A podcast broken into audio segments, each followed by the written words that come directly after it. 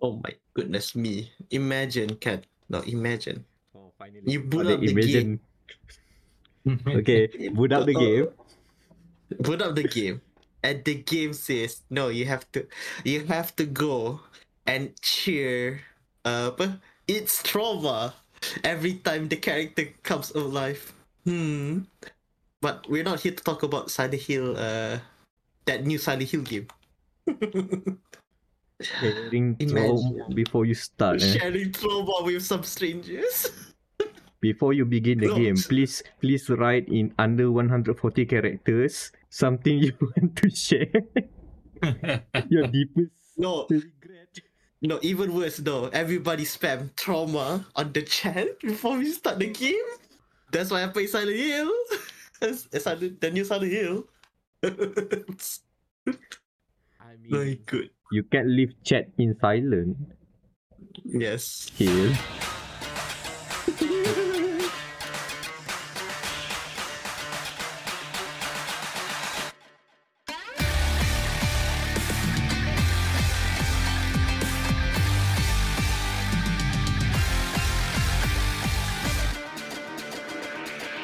God. This is the hill where we die on, as in we start the podcast. Yes. It's always a good episode when we start with the Imagine intro. Yes. Welcome to DIA.log, the Gamer Matters podcast. Welcome. Episode 147, recorded on November 5th, or 5th, the 5th of November, 2023. Dang. Almost to the end of the year. Almost to the cutoff. Almost to the cutoff. Oh my god, there's still more games. It's piling up. And we are still playing. We're still playing games. Still playing. And can you imagine? I'm still playing games that I sort of cannot talk about. Yes. But I can. Haha. So who are these voices? Introducing the panel. Hold on, I had a bit with who is these voices, but never mind. Introducing the panel, we have Daniel over there. Hello. On the other side is Anand. What's up? And I am Amirul Mekronos Ashraf, or Mac. And no, these voices in your head are not your psyche talking. We are not your party members, please. But you are free to listen to if you would need someone to talk about video games that you want to parasocially join in. And speaking of which, video games, a bunch of video games are coming out or already came out, and we've been playing some of them, have we not? Maybe. Verdict's still up. I see. How about this? How about I recommend you a game that will be good. The game is a game that you should play, but not right now. It's a good game somewhere there, but it's not ready yet. Oh man, I think we should start with the talking something in the hood, in the neighborhood, or a bit scale it up a bit. Town, city skylines. Yeah. Okay. City Skylines, the game that basically dethroned SimCity and put it into the grave, which EA and Maxis have yet to reopen again. They have remained dormant ever since the debacle of 2013. They put it in what's it called? That those cement coffin and threw it off the lake. Mm-hmm. And they figured they haven't broke the emergency glass to recover that and get back into making city builders for now. I mean, Sims are already a cash cow, so they know where the money is at. Because of that, City Skylines, which came mostly out of nowhere in 2015, has become the de facto urban city builder game. And I should mention urban city builder because city builders have, over the years, have expanded in terms of what that genre is. There are more than just your SimCities, your City Skylines, your Cities SXL. There are plenty of other unexpected city builders. I mean, Frostpunk is a city builder. Yeah, true. Hmm? Yep. But with a very strong narrative. So city builders can be a lot of things these days, but so we have to specify it being an urban city builder. I need to check something for a bit, but you guys, what do you guys know about City Skylines 2 for now? Alright, so I know it's I just watched a review by like bigger YouTubers recently before we start the podcast. I know that it is like I think like it's sort of a two step forward, one step back type of game so far in its early access phase, because there's some good stuff, but there's also some bad stuff, and there's also accidents. Oh, that's the fun thing they have added. I saw one, like I remember I saw one streamer playing it, and he said, "What? Where is this crash?" And it was a car.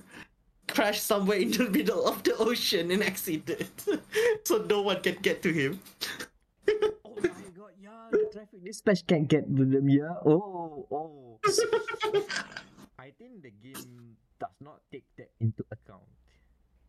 Yes, because I mean the citizen, no, I guess that some they call it the sim with the C. The sim maybe like laying down somewhere on the side of the road, but the car is gone down in the ocean.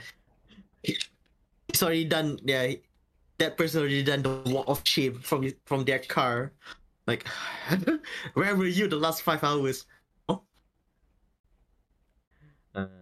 Okay, City Skylines 2 has a lot of good changes for people who have been playing City Skylines over and over, and they will say, thank God, finally they've changed that thing. And have you guys played the original game by any chance? Yeah, I played on the PlayStation Plus back in the day. Okay, you know the starting part of the game is always a hassle, kan? Yes. You setting up power and stuff, fuel line. And if you mess that bit up, you just restart the map all over again. Yeah, it's actually like this up, that's it. What if I told you that they have fixed that? How? Okay, there's a lot of layers here, but for one thing, they've made the action of laying down power grids and water pipes basically automatic. As in the road, if you are drawing roads down on the city, you will have water pipes and electric lines under them. Oh, thank God! So now you just have to like connect a big power line. So let's say your power plant to a road network, and then the grid will have electricity. Same as you need to have a water pump. One pipe that connects into the road network, and then a road from the road network connect back to the sewage dump, and you'll have your water piping basically ready to go. That's it.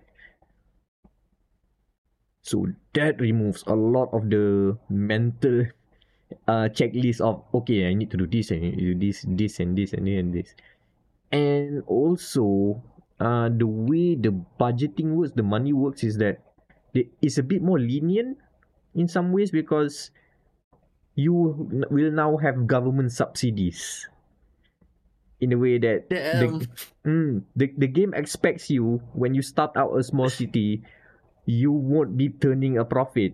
It makes sense. Services cost a lot of money, and when you're starting out, and you just don't have enough citizens to like get your taxes from, because the only way you get most of your profit is from taxing people, and you can't have a large enough tax base when there are not enough citizens. So you have to expand, because services are just, it's downright expensive, and you won't be even making money with services most of the time. Sure, you will get you can collect fees for your transports, for your bus rides and whatever, but it usually will never like go back to green.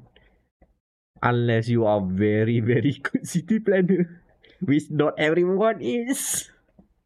Like the real world. So because of the government subsidies, kan, they kind of like cushion you in terms of you will usually have just enough budget to like float your budget to move from month to month, despite you not really actually you are technically in the red.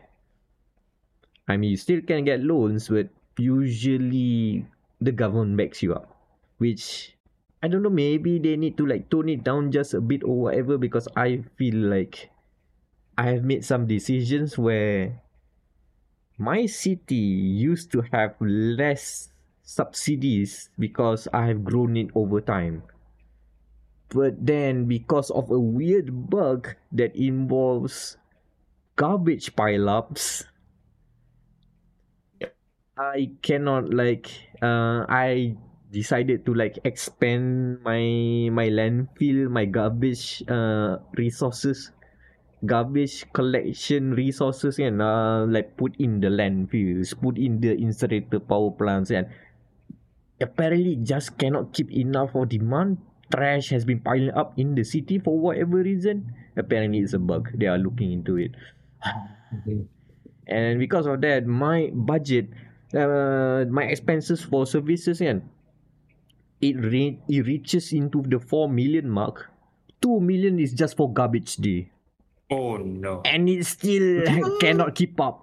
I even have, because the game has also like cool tools where you can follow the garbage truck and whatever, and I watched the garbage trucks going around the city and just like, okay, zero tons collected, and then all of a sudden 30 tons collected. Oh, going back, and then oh, no storage left. So garbage pile up. Apparently the bug involves the incinerator, which is supposed to be like, okay, we burn garbage to turn it into energy, and that thing also creates more garbage, so it doesn't solve anything. Oh, god damn it. So there's a problem, which is but in terms of the good bits, back again, and City Skylines 2 understands how to, what people wanted in a city builder like this is that you want to make big sprawling cities, and the map is genuinely bigger. They changed the skills in terms of the tiles. You start with like one tile, again. The tile, one tile itself is actually smaller, but you can unlock more tiles in general. And the map is also in general just like bigger. I forgot how many, about 10 times or whatever the number, but it is genuinely bigger. So you do have a lot of space to work around to build your dream utopia / dystopia. I don't know, if you like to build a huge city surrounded by landfills because, you know, the garbage bug is a thing still, by all means you can do that.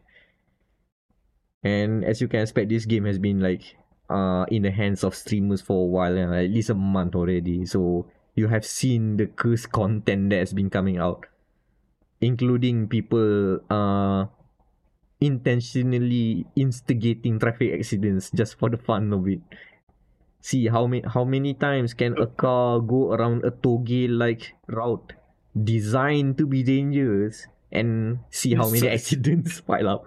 So that's die design.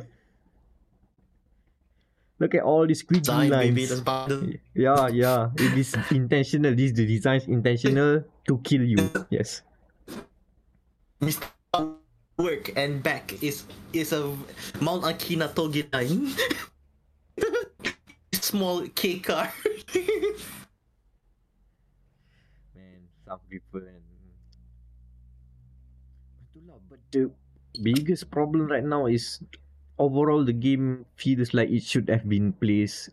The game should have a title of early access right now.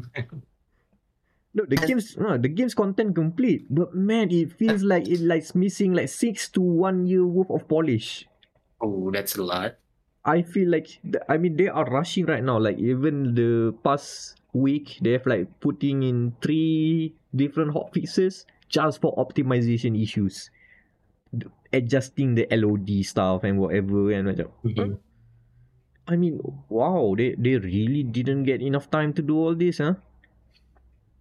And the fact that now that people see there's a lot of bugs in the simulation, some content. Imagine this, you know that the game has in-game soundtrack, kan, which is designed around as a radio, kan, where the radio just plays different songs and advertisements and whatever, kan, for the flavor, kan. They've discovered, the community discovered that there's not all of the music assets are being played, so they are looping just the 3 to 4 the same songs when the game actually has more. This should be an easy, at least for me lah, from here. I don't know how it is coded and whatever, kan. But for me, the idea is that should be an easy one to spot. But I guess it's down under the priority list. They just didn't got time to get around it.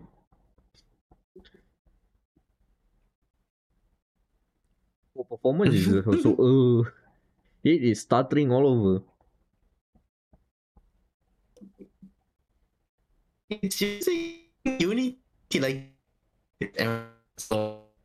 Daniel, you're roboting lah. Oh no. Oh yeah. Cannot hear you. Yep. Oh. Gotta adjust a little bit or whatever on your side. But I saw the Gamers Nexus benchmarking, and not even the best 40 series RTX cards can do this game justice, and because of poor optimization. Like, woof. Man, woof.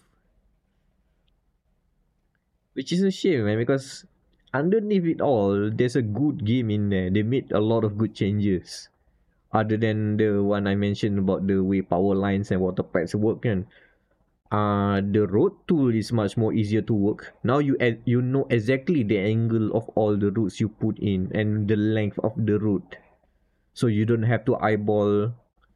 If you are like designing specific you are very meticulous in how you design your cities, and you need to have this length of road or whatever. Instead of like eyeballing the how much price of the route I'm laying down, you have distance in meters, angles, and everything. So it works better.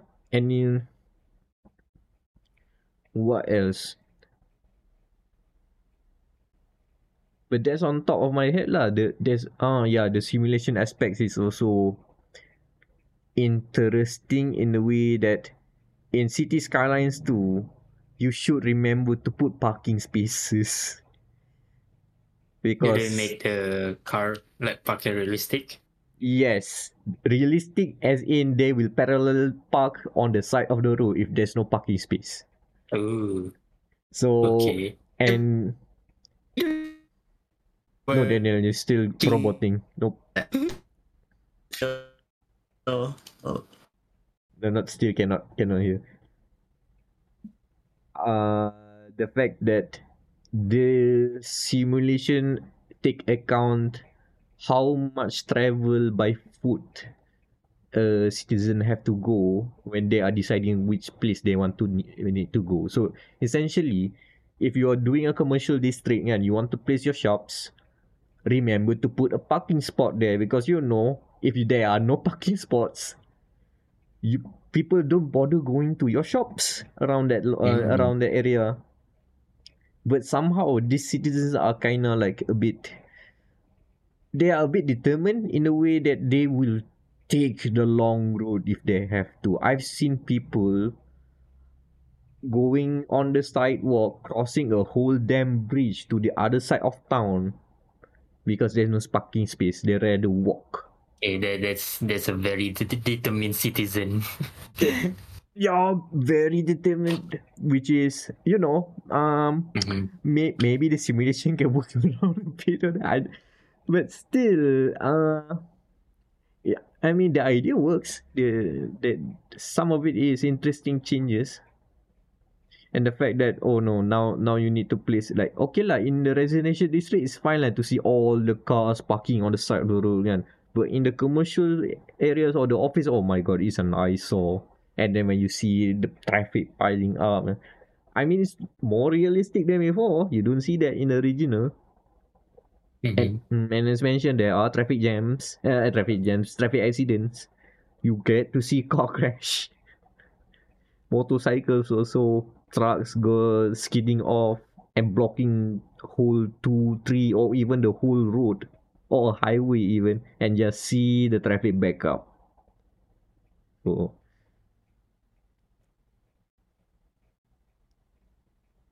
Itulah, City Skylines 2 is worth playing when it's done for real. When it's finished, polish. Because the game is only released on PC, but the console versions have been delayed. I wonder why. In hindsight, that should have hinted something is going on. But I guess the good time to check back in Cities Skylines 2 is when they've released the console versions and see if the PC can get similar parity in terms of performance. If it can play on consoles, it should work on most PCs. Not all, but at least better than it is right now. Yeah. I mean, if you have like a newer GPUs, you shouldn't even be stuttering. Even the RTX 40 series is struggling, which is odd. What the heck? So, no lah. It's a shame lah. It's. I thought this would be an easy addition into our list, but no. You stay out for a bit. This is the sort of game with the long tail end where the reviews are right now may not be like as glowing as you might expect from the reputation, but the reputation of this game, similar to most Paradox games, builds over time. It's like when we are in year 2 or year 3 of that game, this game is good, it's on discount. Yeah. It's always like that. Even Cities Skylines, the original, I don't think the vanilla 1.0 version was not that good. It took a lot of updates and mod support from the community. Then, so it's playing. It's good in the sense that the SimCity 2013 set the bar very low. But it has potential, and the potential got reached through, as you said lah, the mod support and the post-game updates post-launch updates. So it did get better.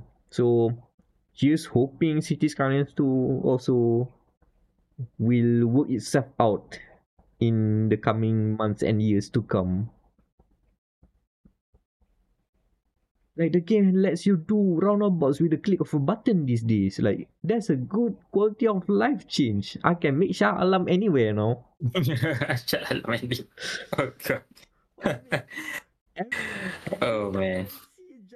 A traffic jam at the junction, my immediate reaction is, roundabout or not? Roundabout or not? But before that, in Cities Skylines, you have to, demolish the roads, and then you have to, carefully make a curve road around again. Now this time it's just a click. You click on that thing and then you drag it into an intersection. You get a roundabout easy, and it looks nice. But still, if you want to do a Putrajaya skill of roundabout, you still have to do it manually lah. Yeah, manually done lah. I mean, you can still do weird highway shenanigans with that. Oh. And you can also stack the roads easily. I'm not sure if it's a new feature, but it's just it just works better lah if it was a feature before. In a way that, you want to put road down there and then you put a highway on top as a flyover, and easy. Just drag it. That's justice. Okay, I can hear you, Daniel. No Roboto.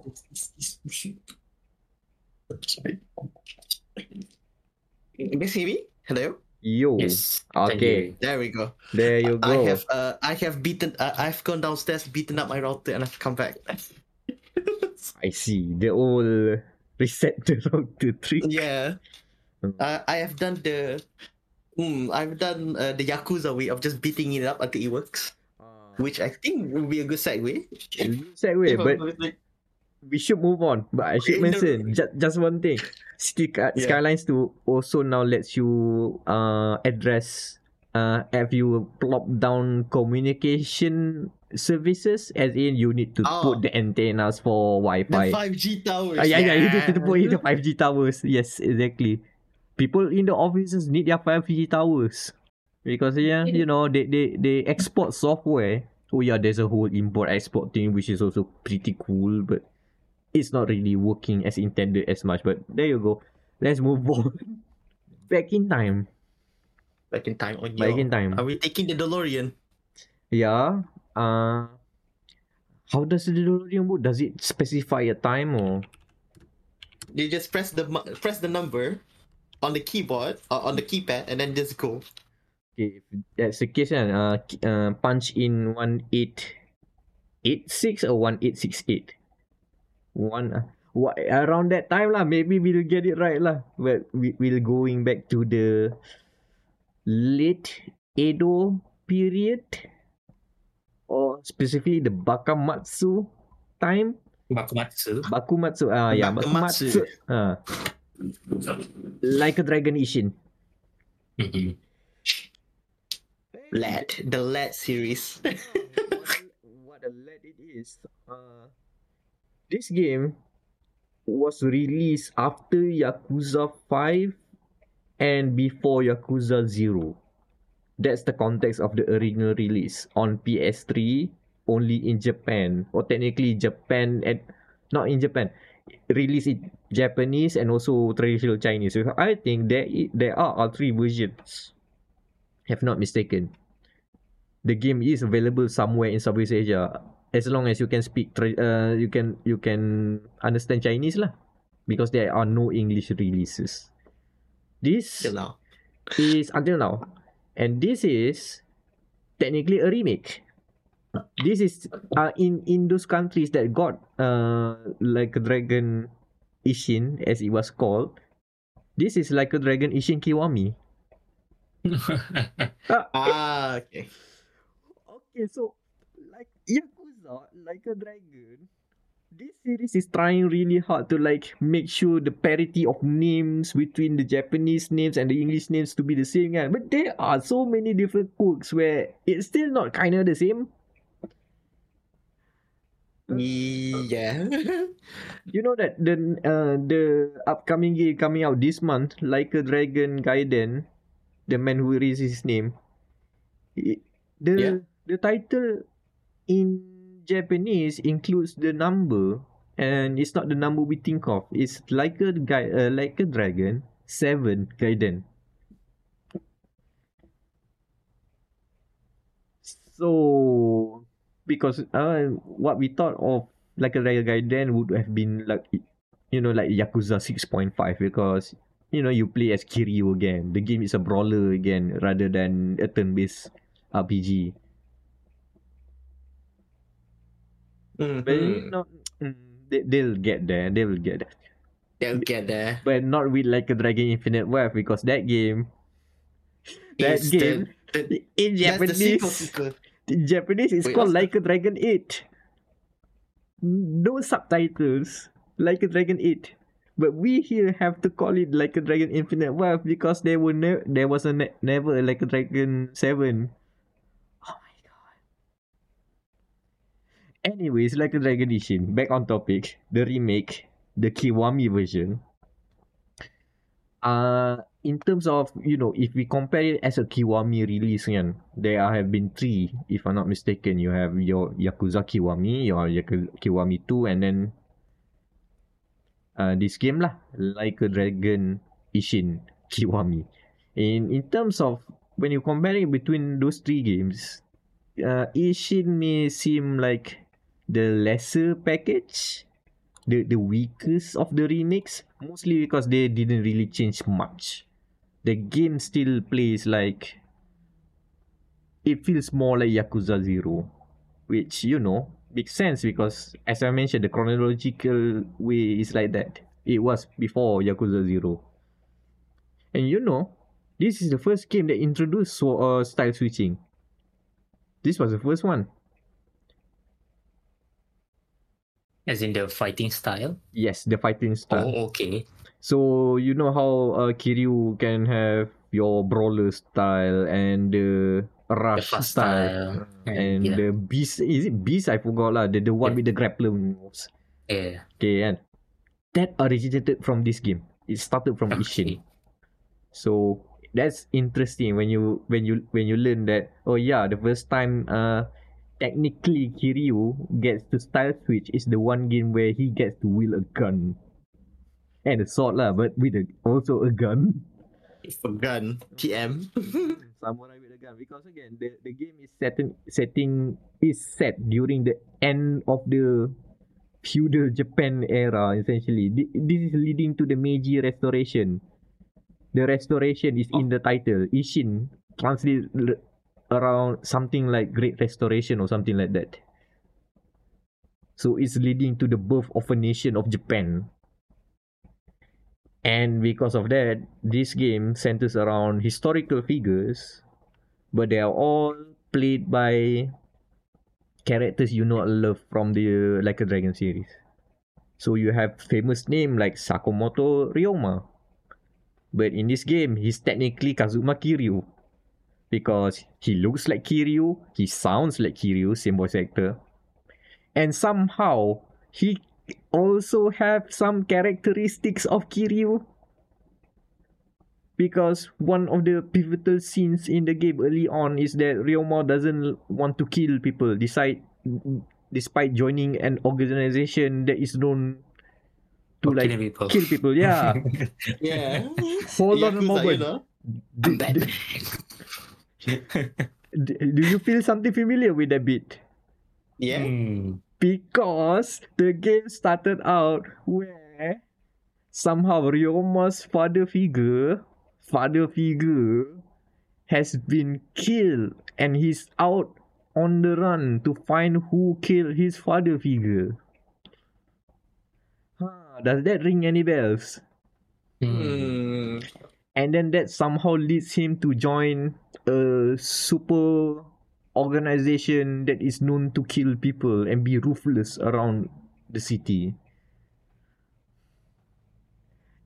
Oh, you mean Assassin's Creed? Dang. What I mean is the Shinsengumi, aka the Special Forces Cops. You join the cops this time, but they also murder people. Oh god damn it. The fun part of Ishin is that they are using the elements of historical things from history, but then they somehow melded in with fiction, and that fiction is specifically Like a Dragon fiction. They are telling Like a Dragon story in terms of history, yes.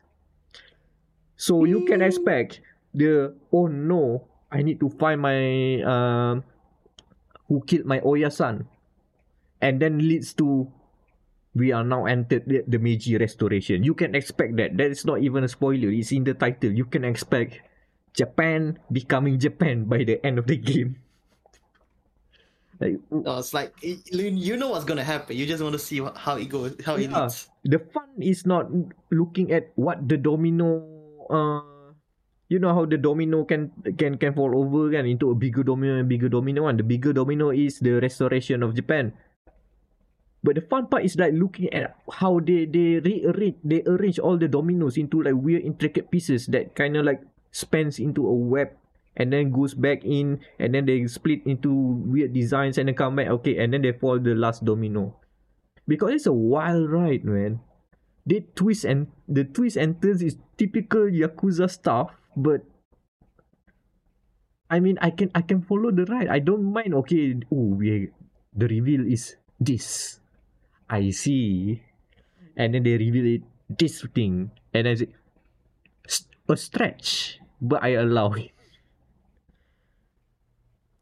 And the fact that this is one of the games where I hope this is going to be a recurring theme, a recurring feature where you have a menu item you can select and you just see the, not the family tree, the relationship tree of all the players in the game. So okay, you see Sakamoto Ryoma, and then all the other main character, the characters that Ryoma has interacted, they are part of the story, and just see.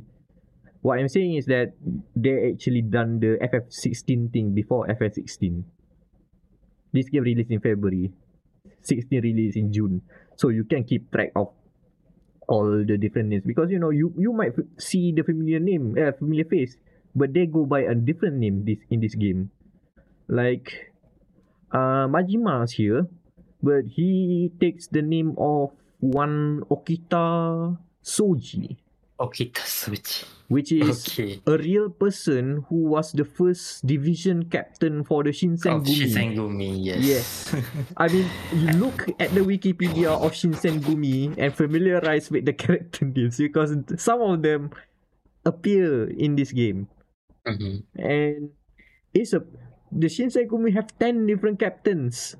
So you have 10 different people. This is an ensemble cast of a game. So, you know, when people are plotting and then suddenly they mention a name which is their first name, their given name rather than their family name, and then you're, hold on, who's this again? I had that moment a lot of times because I just don't remember the names. And then I see the face, oh, this guy, okay. Man, it could be worse because I just searched Okita Soji and I got the saber Okita Soji from Fate/Go. I mean, you can also find it in Gintama. They have the Shinsengumi there, dude. Oh yeah. Oh my god. Cover Shinsengumi and yeah.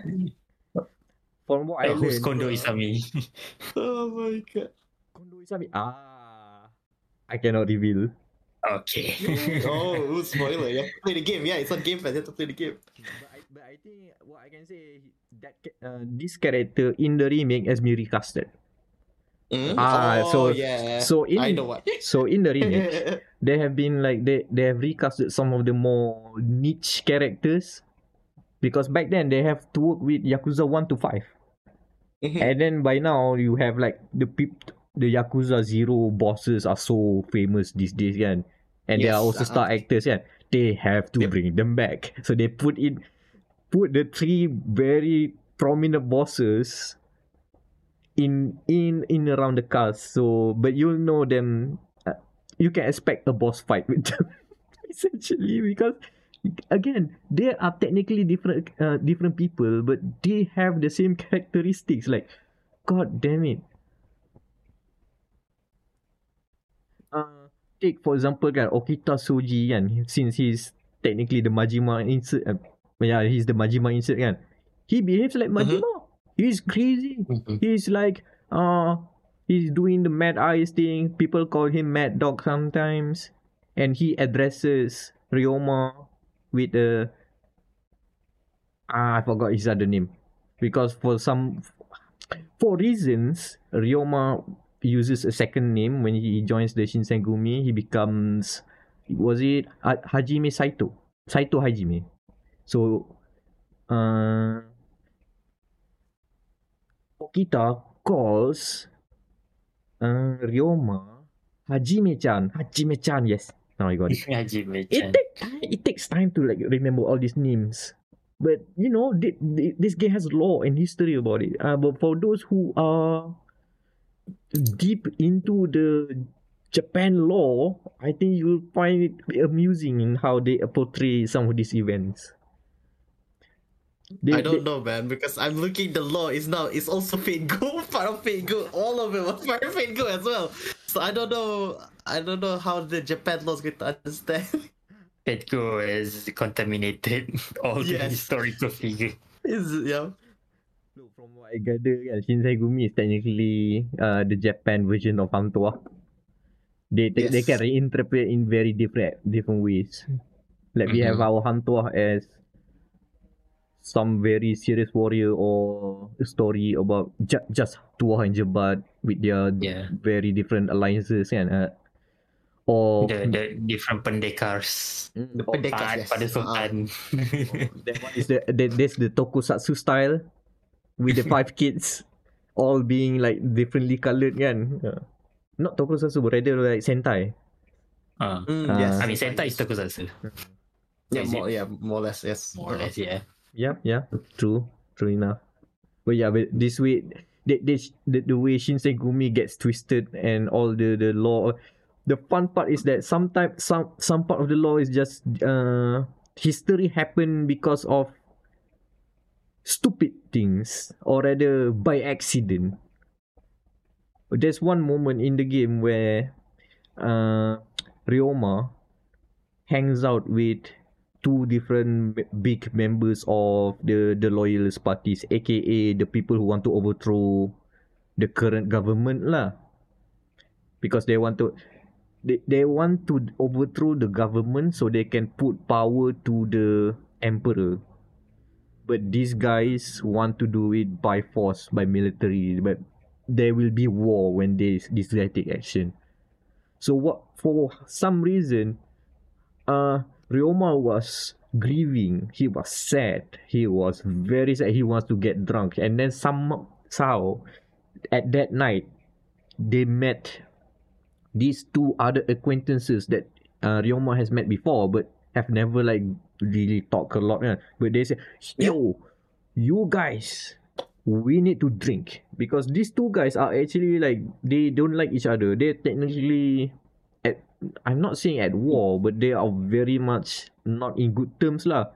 But Ryoma convinces them to like get drunk together for one night and just have a good time. Later that day, apparently, these two big forces have combined the Chosu and the Satsuma regions, not provinces.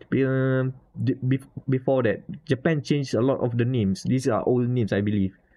Mm-hmm. Those two regions decided to like go into an alliance. They call it the Sacho Alliance. And Ryoma didn't realize what happened. He somehow got them together to become an even powerful force by sheer happenstance. So expect weird turns of history like that.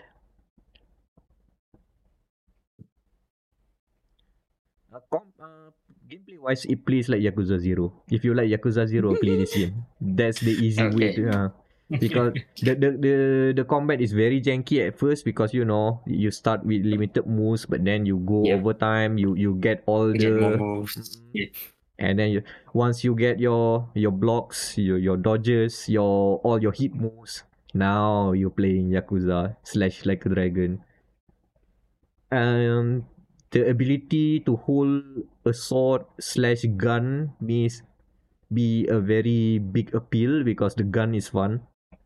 You don't have to reload the gun. It's a revolver, but you just shoot. You just spam the square, or your X. Just spam it, and then it's spam to win. But that's not fun. The other fun one is Wild Dancer, which is the stance where Ryoma fights with a gun on one hand and the sword with another. And one of his best moves is just like twirling around while shooting and slicing people up. Spin to win, baby. Spin to win. You become a living top, spinning top that kills people.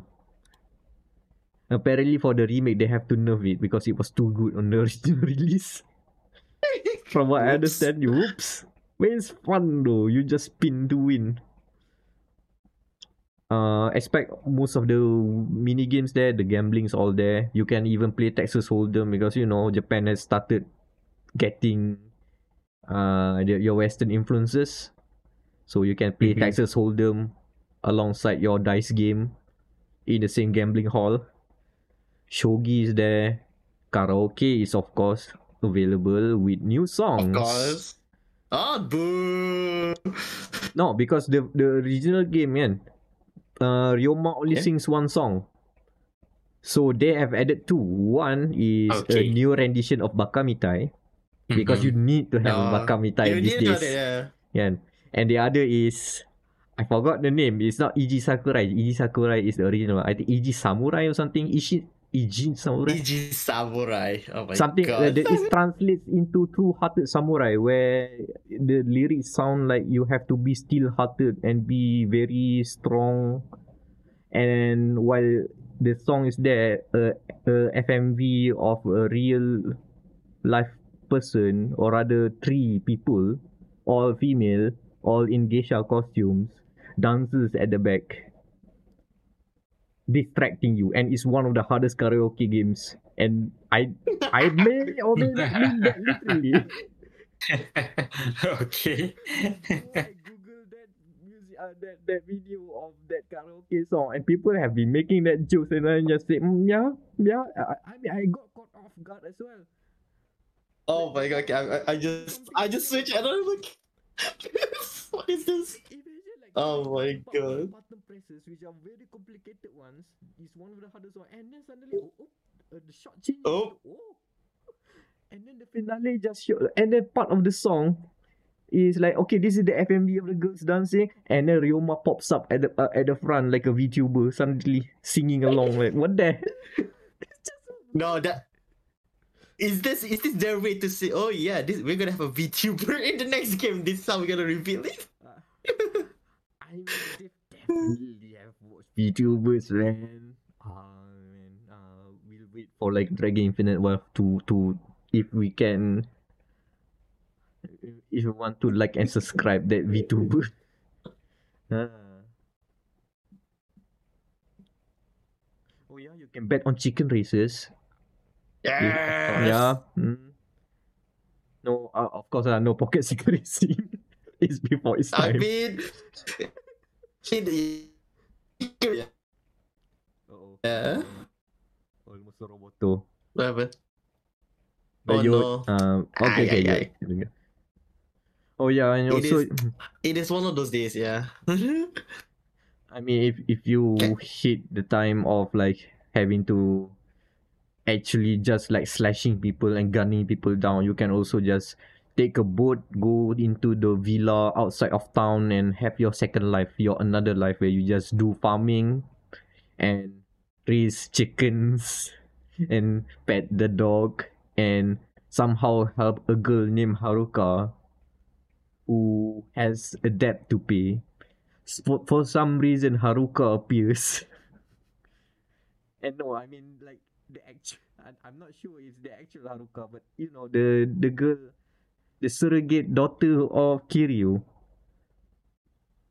with the same face and voice actor, because you have to have your cast of characters appearing. Yeah. Mm-hmm. No, you need to have the adopted daughter, yes, very important to the plot.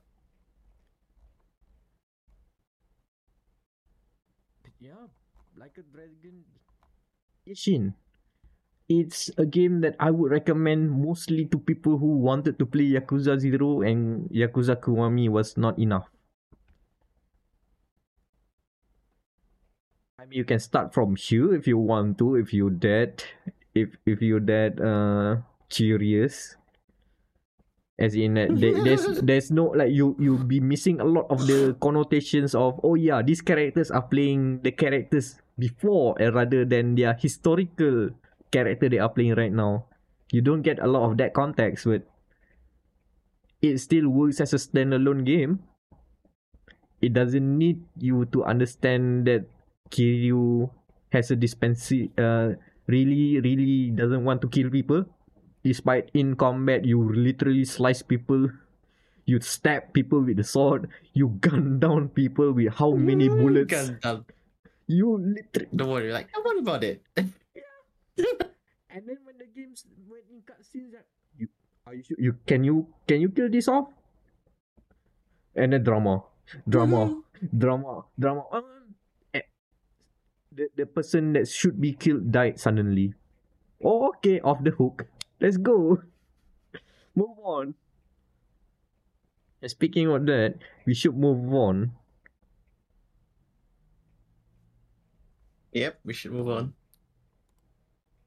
It's on Game Pass. Yeah, the game is also on Game Pass alongside the upcoming Like a Dragon Gaiden. So If you like more, especially if you like more Yakuza or Like a Dragon games, here you go. Busy month. Busy month. And we're not talking about what's coming in January. God. God. Do you like your JRPGs? Do you like your RPGs made in Japan? Good luck. Good luck. Plenty of freaking food. Worth 20 plus hours each. Alright, so Daniel, you're there? Are you here? Yeah, I'm still there. Okay. Yeah. Are you awake? I am awake. That's no wonder that's robotic. No, it is the other side trying to pull me in. To not let people know that Alan Wake 2 is one of the best games. Creatively. And the best story. I feel like so far it is one of the best stories. Better than Starfield, sadly, but I digress. Okay, so what do you guys want to know about Alan Wake 2? Alan Wake 2, how much of a jump it is? Ooh. Or is it better to just compare it with Alan Wake 1 to Alan Wake 2? No, good. That's actually a good question, man, because technically, we are now in the Remedy. I want to say this is the Remedy. I think it's the game universe. Remedy game universe. Where not only Alan Wake is connected to Control, but it is essentially like it's one own. It is a shared universe. Due to the fact that if anyone has played the DLCs, the expansions for Control, the final one is literally talking about this one event that happened in Alan Wake 1. And they have like tried to tie it together pretty well. Even though the circumstances are that they made that DLC during a time where everybody has to stay at home and work at home. Uh-huh. So yeah, pretty good. So okay, so basics of Alan Wake 2 is spoiler for the ending for Alan Wake 1. Alan Wake is in the other side or the dark place, where he has been trapped due to his doppelganger, one Mr. Scratch, put him there after being cursed. But the reason why Alan Wake has now escaped the dark place is due to the fact that another FBI agent, your second protagonist in this game, one Mrs. Saga Anderson, she is investigating a murder of her former, I think like former workforce or co-worker, Mr. Agent Nightingale. That if you know, yeah, if you play in the first game, that's like one of the agents that was hunting down Alan at the later chapters of the game. Because his body come up awash in Bright Falls, and they are investigating his murder. For much of like the graphic leaps, it's from Control to Alan Wake 2. It is actually quite nice, like very good. They are using, I think that the Nvidia punya stuff, and they did had help with Epic Games, you know, the publisher and sole proprietor of the engine called Unreal, to help them with their engine to make it more. What's the word that people keep using it? Photogenic or something like that? Yeah, and I can tell that Alan Wake 2 is published by Epic Games because yes. Because there's a pre-order bonus where you get an Alan Wake outfit in Fortnite. Alan Wake can survive the horrors of Fortnite with Ryu from Street Fighter. And Darth Vader. If he can survive, the terrors of Darth Vader, Master Chief, and Ryu, and Naruto, he can survive the Dark Place, which in this version of the Dark Place is a very seedy New York. I wonder what game Remedy is remaking in next after this. Yeah. New York. I wonder what game. Look, man, if they need to save the budget when they are making this high quality of a game, or of assets, buy all means. Yeah. Yeah, like The next, for those who don't know, the next game for Remedy, according to reports, is the Max Payne 1 and 2 remake, which, they have a very detailed model of New York now, thanks to Alan Wake 2. Funny, But the story I enjoy is that they intertwine, like they really intertwine it, because at the start of the game you play as Saga for the first two chapters, to the point where then you meet up with Alan via bizarre circumstances. Then you switch over to Alan's side for his first two chapters of the game, where he tries to escape the New York, which leads to, like, if you're like a fan or no, if you're like a newcomer to the Alan Wake series, again, the game gives you a very interesting way to know. I wonder what happened in the first game, in the form of a musical. Which I think you can see, in the form of a musical. The whole plot of the first game is in a musical. Like, there's no enemies.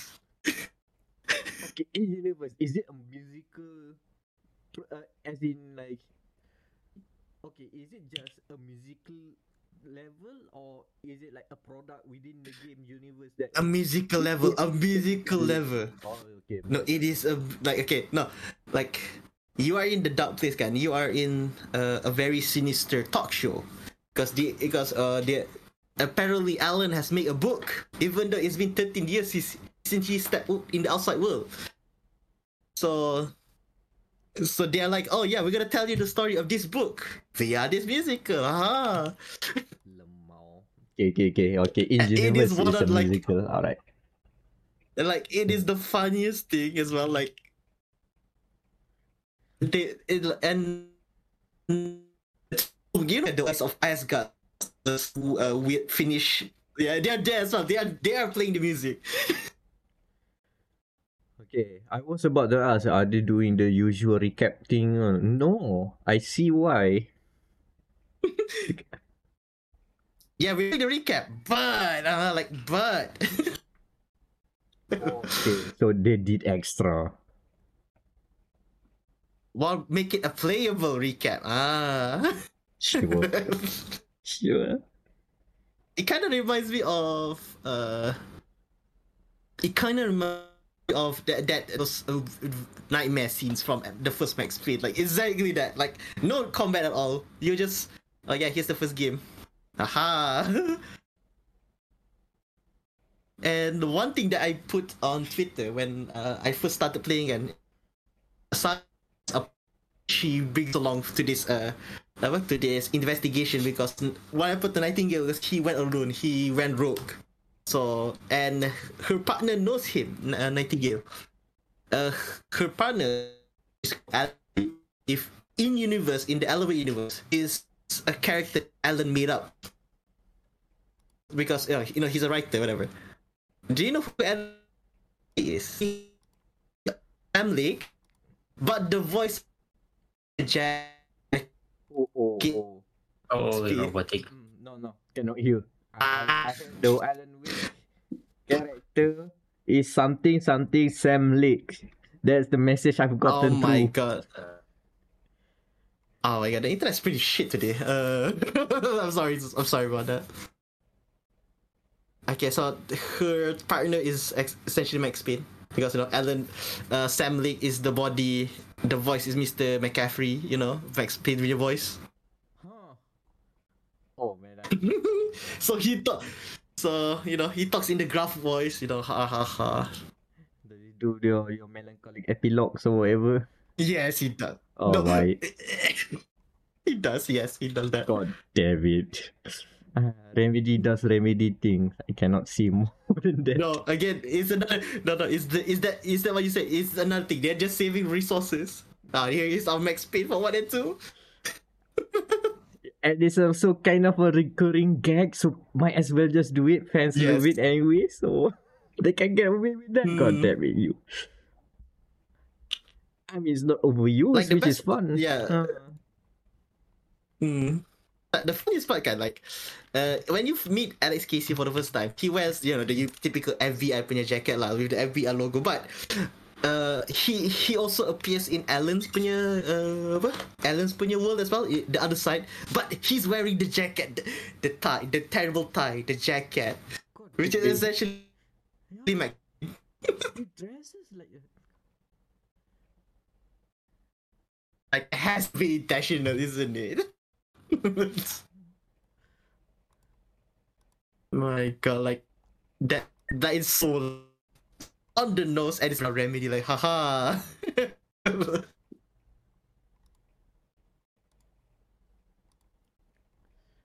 Oh, yeah, so... I want to ask one thing. Yeah. So, yeah. If Control is spooky, yeah, would you say Control is spooky rather than scary? The Control is not spooky for me, it's intriguing, because, you know, you have your weird departments. This one, yeah, Alan Wake 2 is more spooky. But is it scary? Yes, you got very... Like, let's specify. Is it spooky? Is it intriguing, spooky, scary? Where is it on the scale? I just need to get a feel of it. It's intriguing.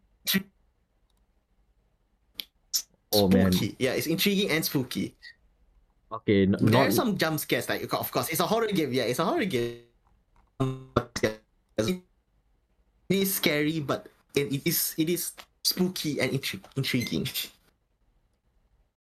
Like, especially like for Saga, she does the heavy lifting because she has all the bosses, the boss that in the first.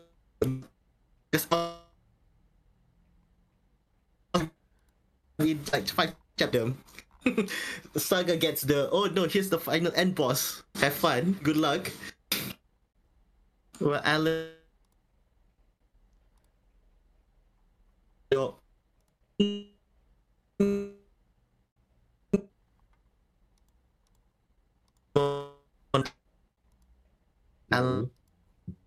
yeah, this is getting the robotic.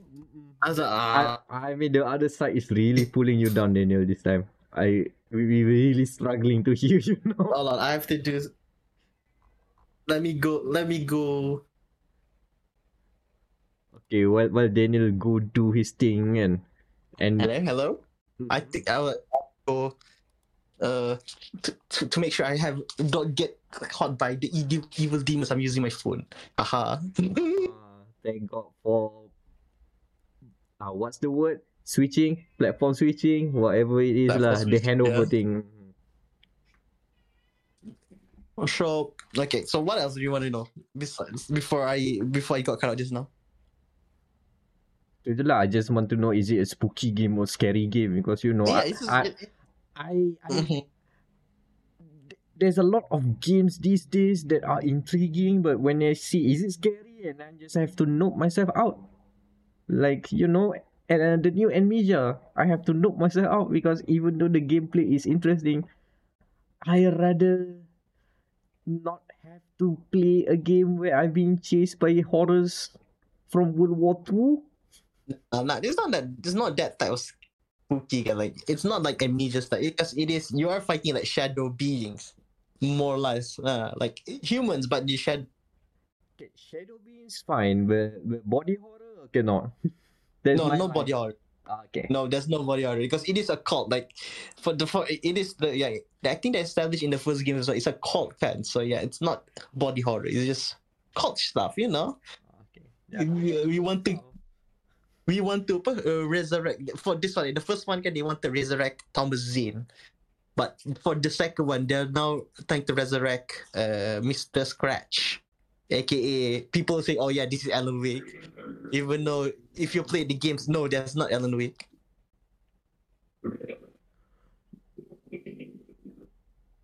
Okay. And I think, yeah, that's about it that I can say without spoiling it because, the stuff that I found so far is very good. Like, juicy stuff.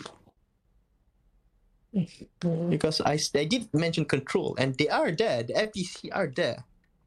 But you have to play the game to know why they are there. Yeah, it's interesting lah. Because for me, Control is fine. Which is, you know, I'm okay with that kind of spooky. The weird, incomprehensible. Everywhere. Yeah. Spooky. Yeah. But when you go into something a little bit bloody, or maybe ghostly, and yeah, I have to do a rain check on that. Understandable, yeah, understandable. Yeah, just not my thing, which is fine. Not everything has to cater, and I'm not asking for accessibility. I know what I want. That's not what I want. I can play other games. It's fine. Yeah, so Alan Wake 2 sounds. Let's see. This sounds like another headache that we're gonna add into our growing list of good games of 2023. It looks like. Yes, it is one of our headaches. Yes, I can totally confirm at this point. Don't worry about it. Don't worry about it. We will have 5 hours. You will have coffee. We will bring the coffee, because this might take a while. Yeah. We probably need to do some note sharing and whatever lah. Media sharing maybe. But we cross the bridge when we get there. But for now, Elevate 2 easy recommend. I know you're still working on that review. Yeah, I am working on that review as well. It's coming out probably like a few before the next episode. Yep. But okay, so since I got bothered just now by the other side, you know, the dark place. Now let's welcome one of our more confirmed entries to our coveted Crash Player of the Year award contender number 5. This one is. It is the new Call of Duty Modern Warfare 3, 2023. It will never not be funny. Having at least it's the same. I said the same thing last year as well. Like Modern Warfare 2, 2022. They're just doing this on purpose now. That's just calling it Call of Duty 2024. Yeah, if they do it, it is already like thank you, thank you for listening. So this game, all right. What are you the backstory for this one like? Okay, so early reports back in June, back in E3, because they didn't reveal this game at their usual time of E3 or not E3 for us this year. Because there was a report coming out because due to the fact of this very long, arduous process for Microsoft buying out Activision Blizzard.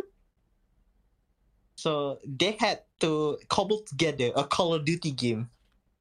For this year, for this fiscal year. If not, they're not coming out with any game at all this year.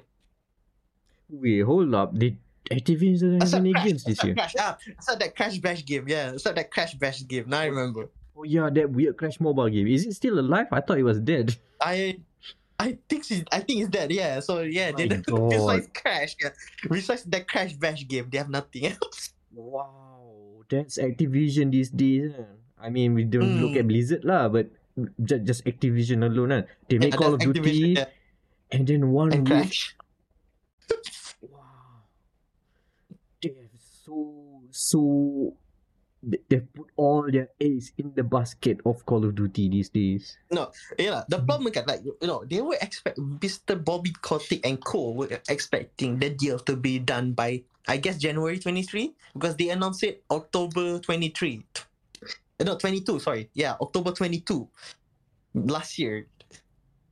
And I remember we were talking about it on the podcast like the week after that. Like, oh my God, Microsoft just bought fucking Activision. It's over. And it didn't for the next 12 months. It didn't until recently. So they had to go out. Because I think like the reports that I've read said on that June, This Call of Duty, the one that is now the Trash Fire leader right now, is supposed to be a DLC. Like, a $30, $20 DLC. Easy, like yeah, like, you know, like, I think Battlefield does this again, like the Battlefield stuff, like, oh yeah, this is some maps, whatever, $20, okay, there you go, have fun. That was the initial plan. But after the shenanigans of the deal, okay, we shall make this DLC into a full-size game. I'm pretty sure people will buy it. And they were correct. People did buy it. And now, we have reaped what we were sowed. The campaign. Okay, Mac, how many hours do you think the campaign, a normal Call of Duty campaign takes? Do you feel? I feel like 10 hours is too long. Around 6 to 8? Yeah, usually 6 to 8, but Anand is correct, 6 to 8. Me and my friend, he has the game. We played it, I watched him playing it from 1 a.m. this morning, at that time recording, 1 a.m. this morning. He finished it at 4. Oh, God. In 3 hours. God damn. Huh? From start to finish. Yeah. Is that why they're compensating with having the level being open-ended, quote-unquote? Yes, open-ended, yeah, the open world. No, I think like it's even worse knowing that it is 3 hours. So that means, technically, if you finish the game, you cannot refund it anymore. You already passed the 3 hour mark. Because it's not 2 hours, it's 3. God, I just noticed that. If you cannot read it, you cannot refund it because it's already past 2 hours. The game finishes literally at 3 hours mark. God.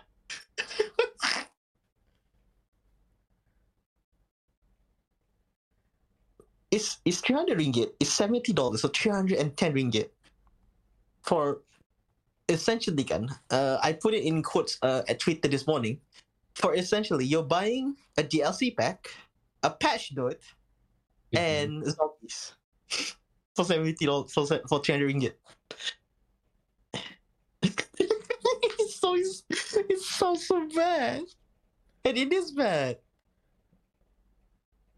Yeah, now that I think of it, and their whole selling point of, hey, we got the multiplayer maps from the old games back. Yeah, all the old games from MW1 and 2 and 3.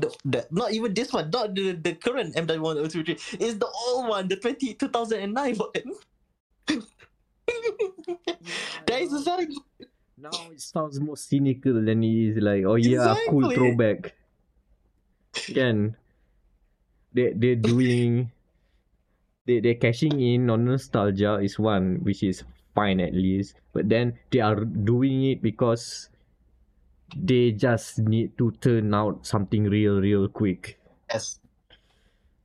Because they are working at a very, very short deadline. Very short time to work on it, like, oh god.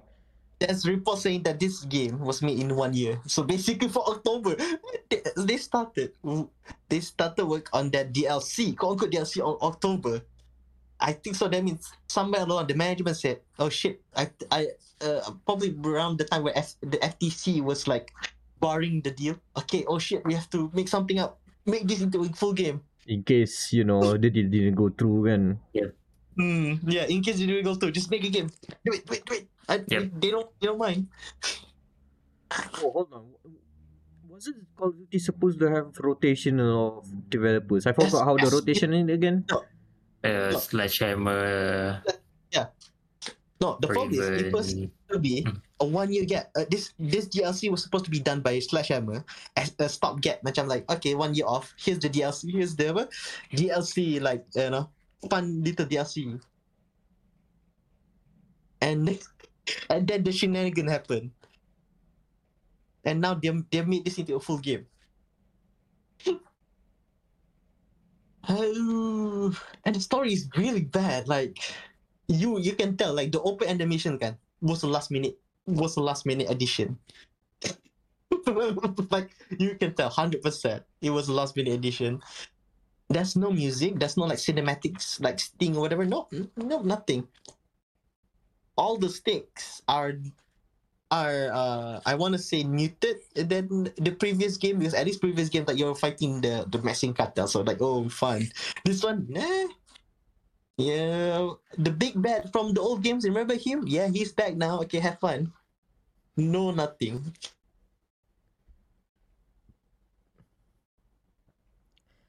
imagine this game still sells well. And then we're gonna get Call of Duty 3. No, Call of Duty Modern Warfare 3, 2023. 2023. No, 4, 2026. Oh god. They keep milking the cow. They're milking the cow. This is even worse than the other company that we're gonna talk about later, but still. Which they own. Which Activision previously owned. Haha.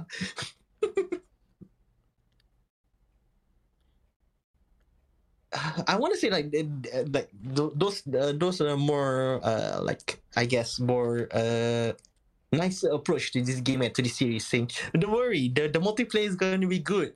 No, it's not. Have they made changes to the multiplayer of any kind? No, nothing. It's a patch note. Later in the same. Yeah. That's why it's a patch note. It's even more cynical than Overwatch 2. Because at least Overwatch 2 is free.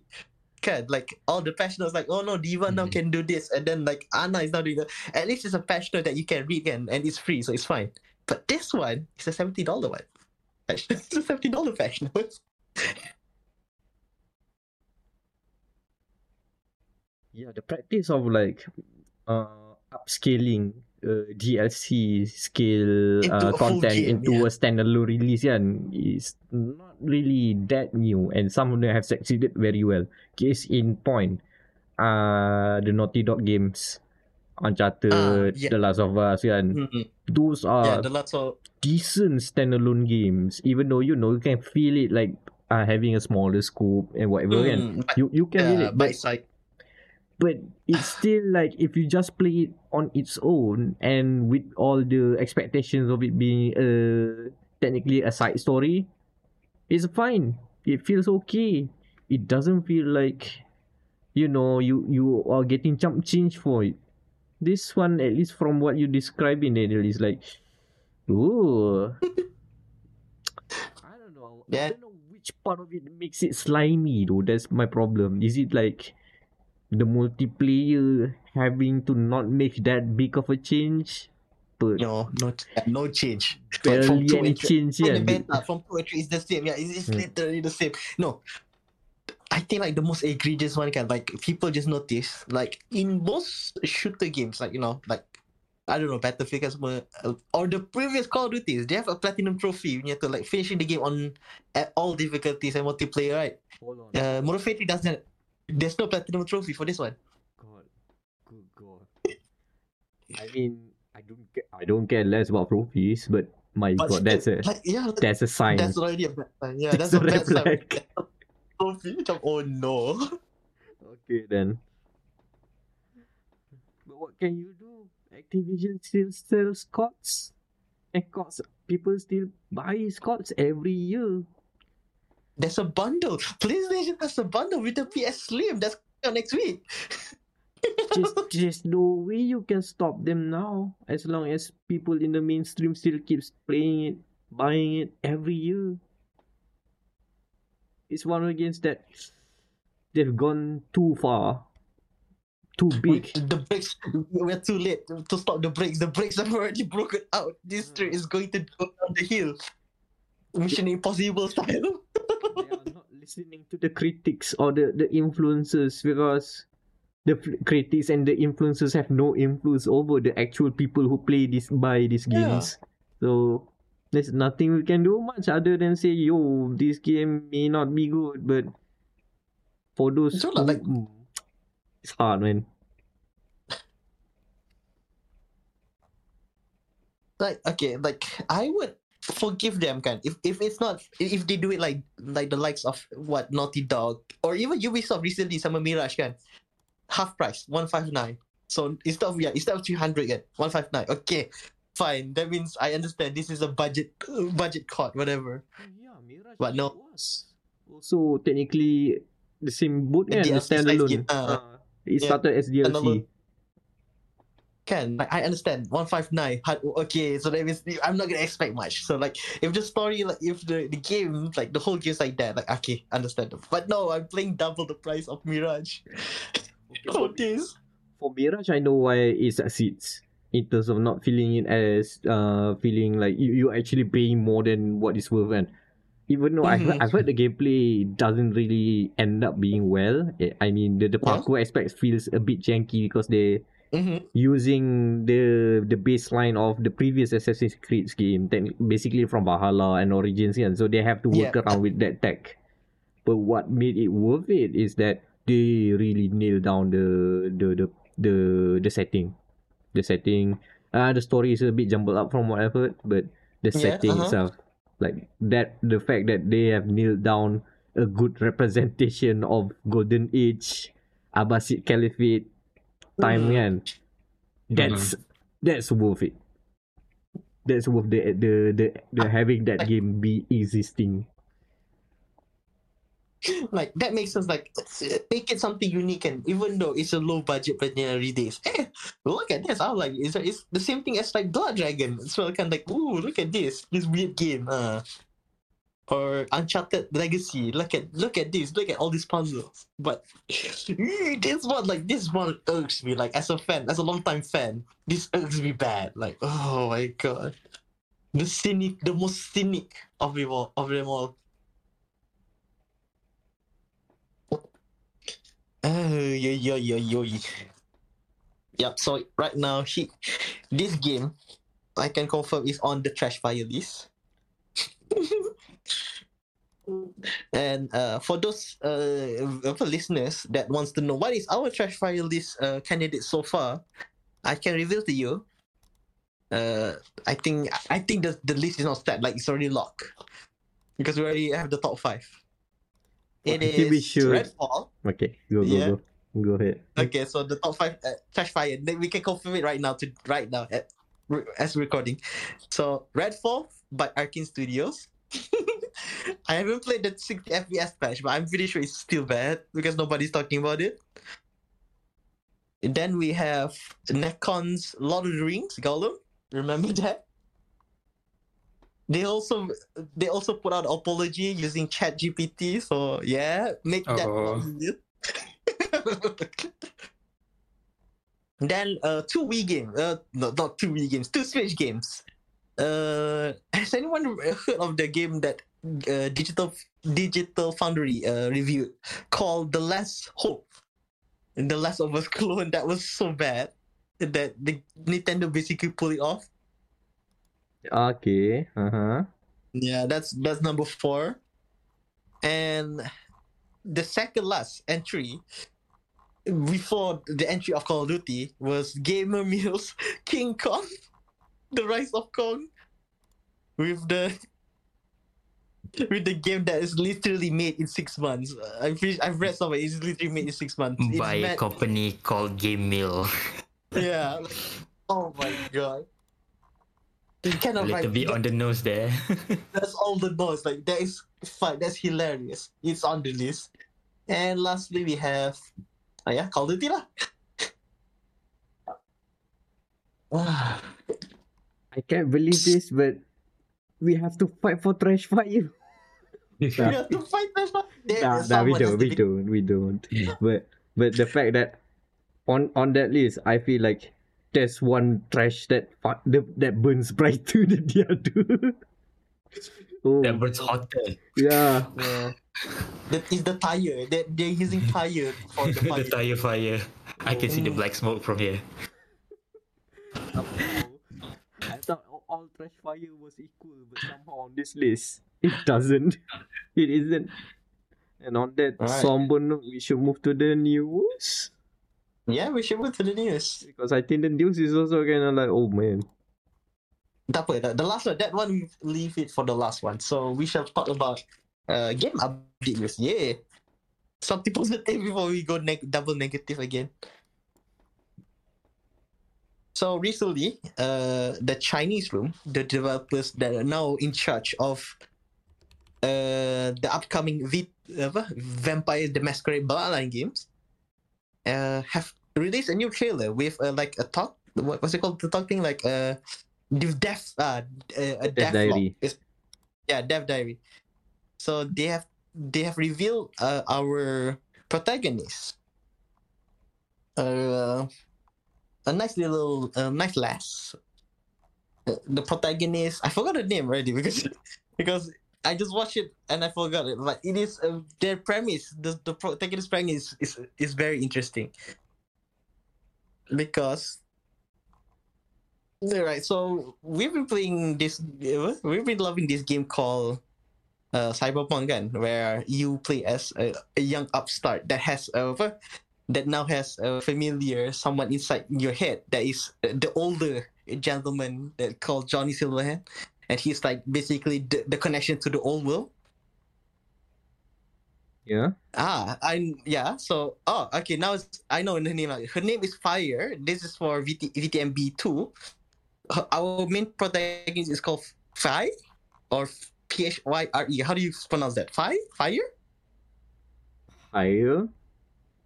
Something or Fire, yeah, I think it's... Yeah, something like that. We'll get that. We'll get that when we play the game.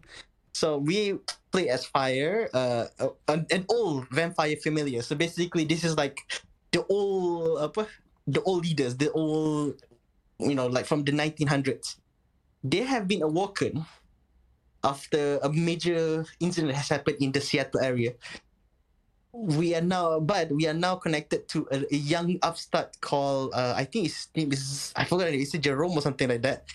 This is a newer person that is trying to build up their rep into the vampire world. So essentially, you are his. What's the word? Prince, kan? The prince, the vampire. Yeah, you are his prince, which is hilarious because. In other words, you are his senpai. Yeah, basically you are his senpai. No, even though I've explained this badly, kan, it's essentially. We are now playing as Johnny Silverhand. We are the older person. We are the older gentleman or the old lady that has been in the world longer, but has been awoken into the new age. I think it's present day, 2024. So we have to understand the lingo and all, which is a very interesting premise, which I love already. But what I don't not love about the new game is that they have simplified. The choices is not like Alala Mass Effect, so it's just one word. So choice A, choice B, choice C, one word, and then Fire will do the talking essentially, which is kind of sad because the dialogue choices in the first game was better. So far, again, from what I've seen, this is actually more solid than whatever Harebrained has. Harebrained Labs was it the previous developer? Hatsu Labs. No, because we already saw gameplay, and now we have seen the dialogue tree, even though it is more simplistic than I imagined, but it's there. I feel Hatsu Labs' attempt really follows closely to Bloodlines 1 for better or worse. But the worst part is that you can see some of the early gameplay and it looks janky as heck. Oh, yeah. The movement around town doesn't feel good, doesn't look good, but maybe the story might have like cool water. But now the Chinese room gets carte blanche; they get to start over from scratch. But they kept like Seattle as a location, so that's still there. Mm-hmm. Yeah, not much to talk about, tapi like so far. Pretty good. It would be the first game from the Chinese... No, not really, but this is one of the first game from the Chinese room to have some sort of combat. And an open world, yeah. I think they don't have an open world game at all so far. There should be an open-ish, I don't know, maybe, perhaps? I don't know that the Chinese room did a 2D... platformer for Apple Arcade one time. It's now released everywhere now. So they have like ventured far from their old, was it them the Esther or is it? Yeah, they are the one that made the Esther the mod, and then they formed the Chinese room to make the full game, the actual game. Okay, what's the first game then? The Rapture. Something. Everybody's gone through Rapture. Yes, that's the second game. Yeah. So they ventured far from their walking simulators, as we deridedly call them. Yeah, 3 if you count Amnesia as well. Oh yeah, they did one Amnesia game. Did they make DRS too, or is it a different one? Yeah, that's They made, they are the original mod creator, and then they made it a full game thanks to the Chinese room. Thanks to thanks to Valve Pay. Valve, I guess. Oh no, not Valve. Curve Digital sponsoring them, publishing them. Yes. So yeah, the bloodlines continue. I mean, so far the bloodlines, the Masquerade series has been having good things. Like Swan Song is really good. Yeah. The New York, the Cultoids of New York, and the two visual novels are pretty good. Yeah, I've played them. They're pretty good as well. They're story wise. So this might be their third hit. Yeah, their third hit out of 3. Fingers crossed, man. Fingers crossed. Don't put a stick on it just yet. You know. Things can still happen, but itulah the fun thing about the world of Vampire the Masquerade Bloodlines is that okay, sure there are vampires and whatnot, yeah, but it's not about, even though it's not really about the horror. It's more like, especially the vampires, it's all about the politics, man. People scheming and conniving each other. That's the fun part. Yeah, the prince, the cultoids, and the different families that you have to argue with, like no. Yeah, it's like the Yakuza games. It's the Yakuza game. Huh? Now you see a Toro line, right? Yeah, it's basically like that. The fun part of a Vampire the Masquerade universe is that seeing people scheming, doing their big plans, trying to like take control, backstabbing each other. That's the fun part. I mean, but that's why the World of Darkness has a lot of different, you know, they have different tabletop games, essentially. I mean, if you don't like the politics, you can go eco-terrorism with Werewolf. Yeah. That's eco-terrorism. Good old eco-terrorism, yes. I forgot the full name. What was it? Werewolf the what now? It's always that format. I forgot, it's the Werewolf game, I forgot about that. But yeah. Yeah. Werewolf Apocalypse. That's right. Werewolf Apocalypse, the most generic. I still love that. You know, they are fighting climate change, man. They are fighting apocalypse. Yeah. It makes sense in a weird way. They are the werewolves have seen the predestination that the world will go into ruin, so that's why they need to protect nature and defeat all the petrochemical companies. Interesting world, that one. Okay, the other news. Alright, so we shall now end this on the most somber note, because I don't know whose fault is this. Is it Bungie's management? Is it Sony and the cost cutting? Who knows? We will never know. But someone bungled up something. Yeah, someone bungled up good electric boogaloo. So the big story is that Bungie has laid off, I think 8%, if I'm not mistaken. 8% of their staff. It is, I think, around 100, and but 100 staff, which not only includes like the younger staff, but also like legends, you know, the veterans of Bungie, like Mr. Michael Salvadori, you know, the man who has worked with Bungie since Halo 1. he got the sack. And I think one of the artists that has worked on Bungie since Halo 1 has also sadly got laid off, Lorraine McLeese. Yeah, that's her name. Like 100 staff. It might not sound a lot to some people, because you know, big company and all, but this is Bungie. Bungie is a very small team, and yet they have made like a lot of these pretty good games. And now due to, you know, due to the number, but the people who see the numbers, hey, this is a lot of red numbers. I think we should lay off people. And lay off they have. Hey, was it that when Bungie got acquired by PlayStation? Wasn't that they said they want to retain player and retain stuff? Yeah, they did. They put have an allocation of money again. Yes. Specifically to make sure they can retain the talent there. Nothing will be affected by this acquisition. Oh no. Something happened then. Oh my god, like just a sad state of the current trend kan. It's like the boom of acquisitions and the mergers and acquisition, the M&A boom in 2022 has now gone bust, and we see the repercussions of the bust where a lot of publishers and developers have to let go staff because they need to cut costs.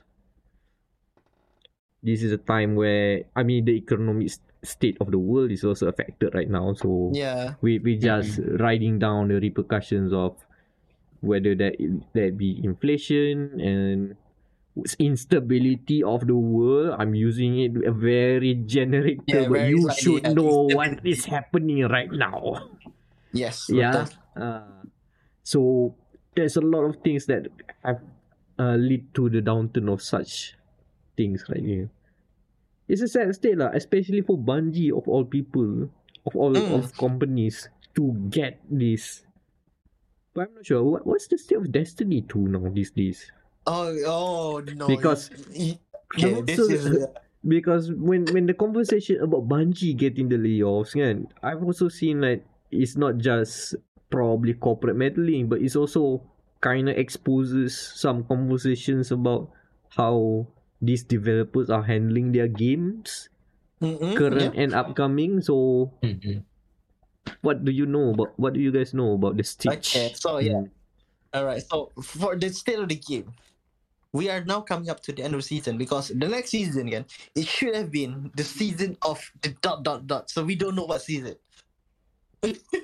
which is, I don't know. Is that foreshadowing by them, or are they just they were being cheeky at first, but now it is the biggest, worst foreshadowing in the entire history, because literally the next is a season of like question marks, and like due to this layover, according to Jason Schreier from Bloomberg Games, this layoff like 100 staff has now made their upcoming expansion and the final shape. Like, this is the final story beat for Destiny 2's current saga. It's been delayed to June 24, so 2024.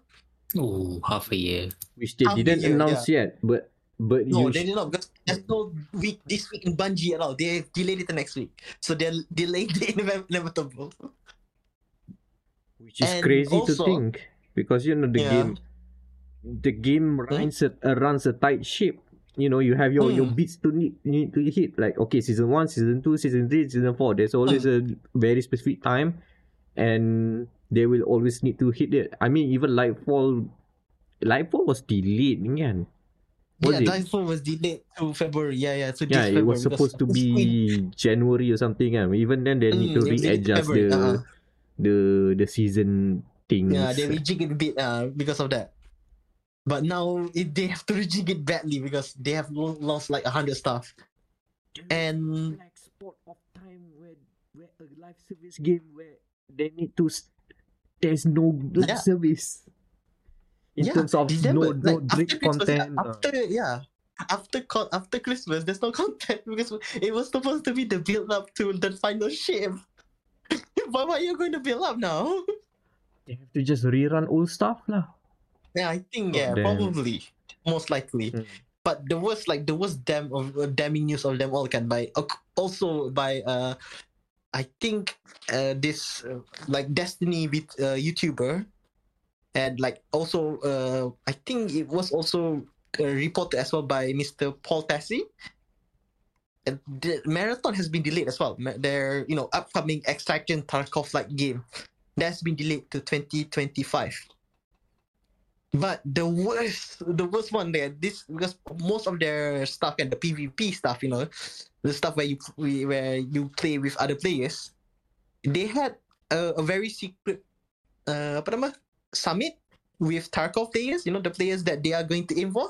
Mm-hmm. Nobody likes Marathon. When they say, like, who wants to play Marathon tomorrow if this launch tomorrow? Nobody raised their hands up.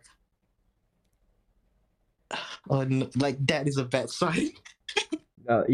That's a bad sign for them quoting Tarkov influencers lah. But is it a sign of a bad game? I'm not even sure. But is it a sign that people want to play that game? Maybe not. So that's why. If your demographic you're chasing doesn't like it, I don't know lah. Unless they are trying to get a different demographic. Maybe they're going for people who don't play Tarkov but curious about extraction shooters or whatever. I don't know. You know what has a very good casual extraction shooter? What that is?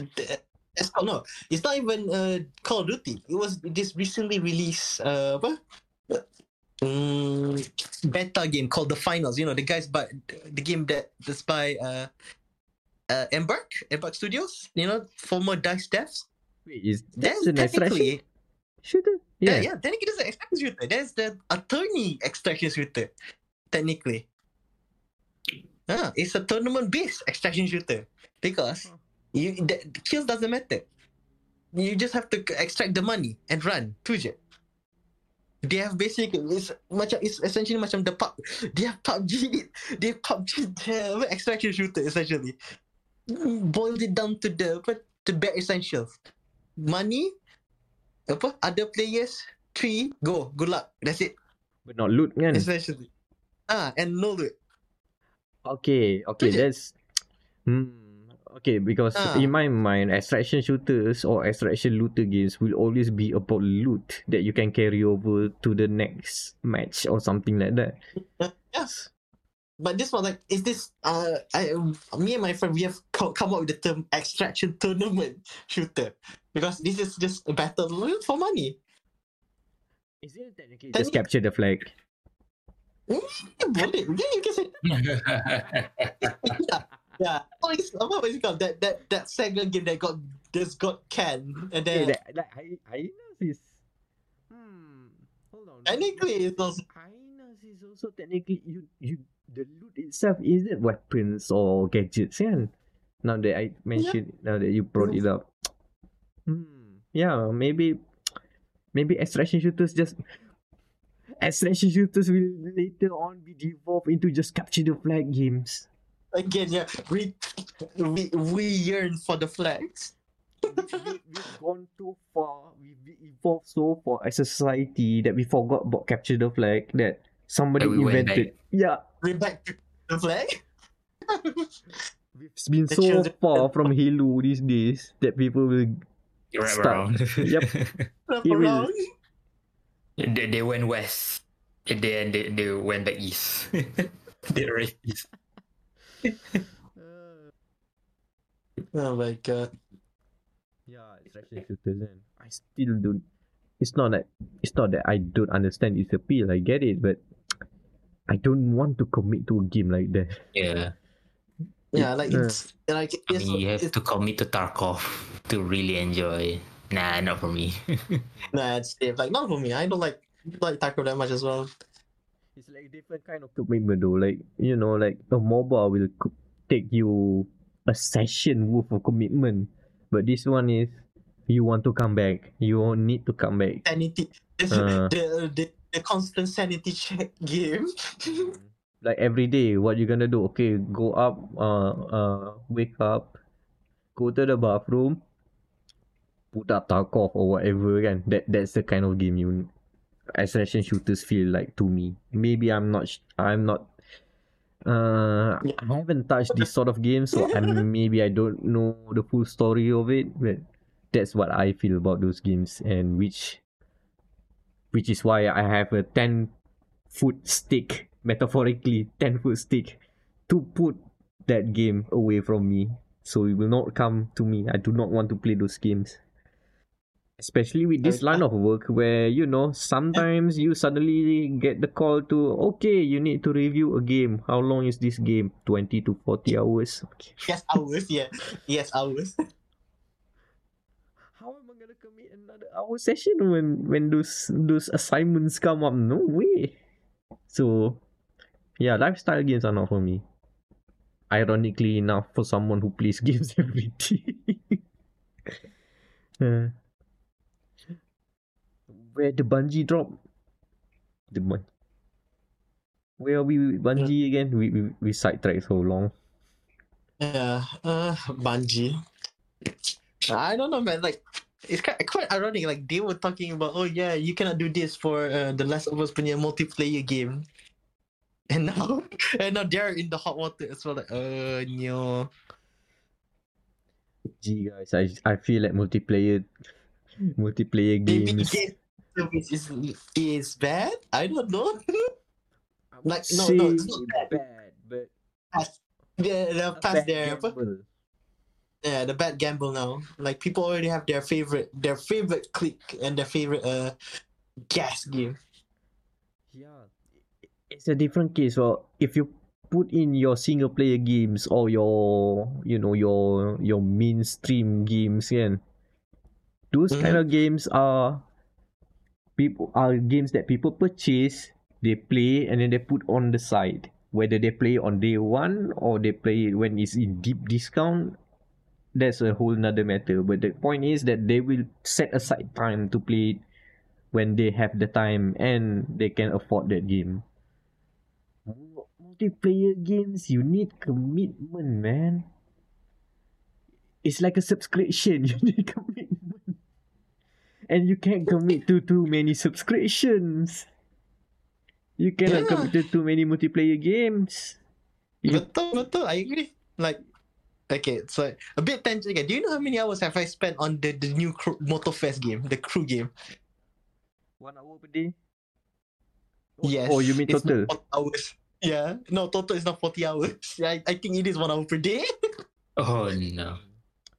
I mean that adds up lah. Like I have spent like, I think it was 100 hours or 200 hours on. I forgot, the range is too big. But on GT7, I think I spent about 100 hours or so, and that's because I just wanna. But then when you look at Forza Horizon 5, kan, I spent way too many hours also, like 100 hours or more. But I haven't played that game now. I've stopped. I've quit. I'm not really cold turkey lah, because I think the reason was some game review I had to do at the time, and then I just, oh no, I missed a week. Yeah, I have a good reason to not check in again. Itulah, there's a finite amount of gamers, and the market is not growing to continue trying and see if that multiplayer game becomes still the hotness, the Fortnite of this generation. No? Yeah. Oh my god. I wish them luck if they're still trying to figure them out to make it a sustainable thing. Look, if they can get a hardcore fan base, and like how the Destiny games have a solid foundational community, and that will play Destiny by hook or by crook, even when the game sucks. So like, I think like for the next, you know, the next two months, kan, when Jenny rolls in, they can. I think the fans won't mind that. Oh, we want to. How about we play? Let's say, I don't know, the season of the Witch Queen again. Huh? I don't think people wouldn't mind that, kan. Reruns lah. Yeah. Reruns. It's fine. Or bring back. Yeah, do not let people like just forget about the game. No, just let some reruns. There's no guarantee in the game dev industry, man. God damn it. Yeah, I thought Bungie would be not affected by this whole thing. But yeah, like when they say the same thing, like when they did it with the Naughty Dog guys, like, oh okay, they're fine. Narrator note, they wasn't fine. And I guess on that somber note, as always, we should end the podcast before it gets even worse.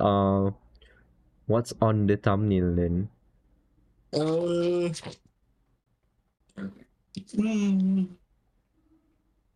Max Payne, tapi the 2D the old Max Payne. Max Payne. The one with the flat face, man. Yeah. Yes. Mm-hmm. And then Okita, Fate/Go Okita. oh, okay. Atau VTuber can kill you. Either can work. With 3 lipstick marks on his face. Yes, yeah, that's the one. Yeah. That VTuber kill you, yes. And the trash fire tire. Yeah. There we go. I'll show my garbage town as well. Too many landfills right now, like too many. Okay, that's the thumbnail settled. So what's coming up? Social links. Alright, this has been Daniel. I'm sorry for the roboticness. It has been raining here a lot, so yeah, the internet has decided to commit to the shadow realm as usual. But you can follow me on X at FL4KY. I have a review on the latest, and I think it should be like pinky, fingers crossed, the last ever SAO game. Probably, maybe. Yeah, it's out there on the website, and I have a review for Alan Wake 2 coming as well. That's about it. Anat? Yeah, also you can find me on X, Dromnir, DR4EPN on R. Right now I'm playing Jusan, so I don't know whether I'm gonna put it right down on that. It's really cool though. Yeah, that's a very good Game Pass game. Yep, it's a good game, man. It's like very chill. I wanted to play Jusan, but then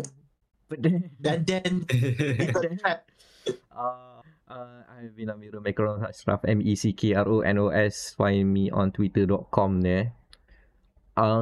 What's coming up? Hold on. What did I put up recently? I have no idea. I also forgot. I should have looked it up. But I've done some stuff. I did the review for Like a Dragon Ishin.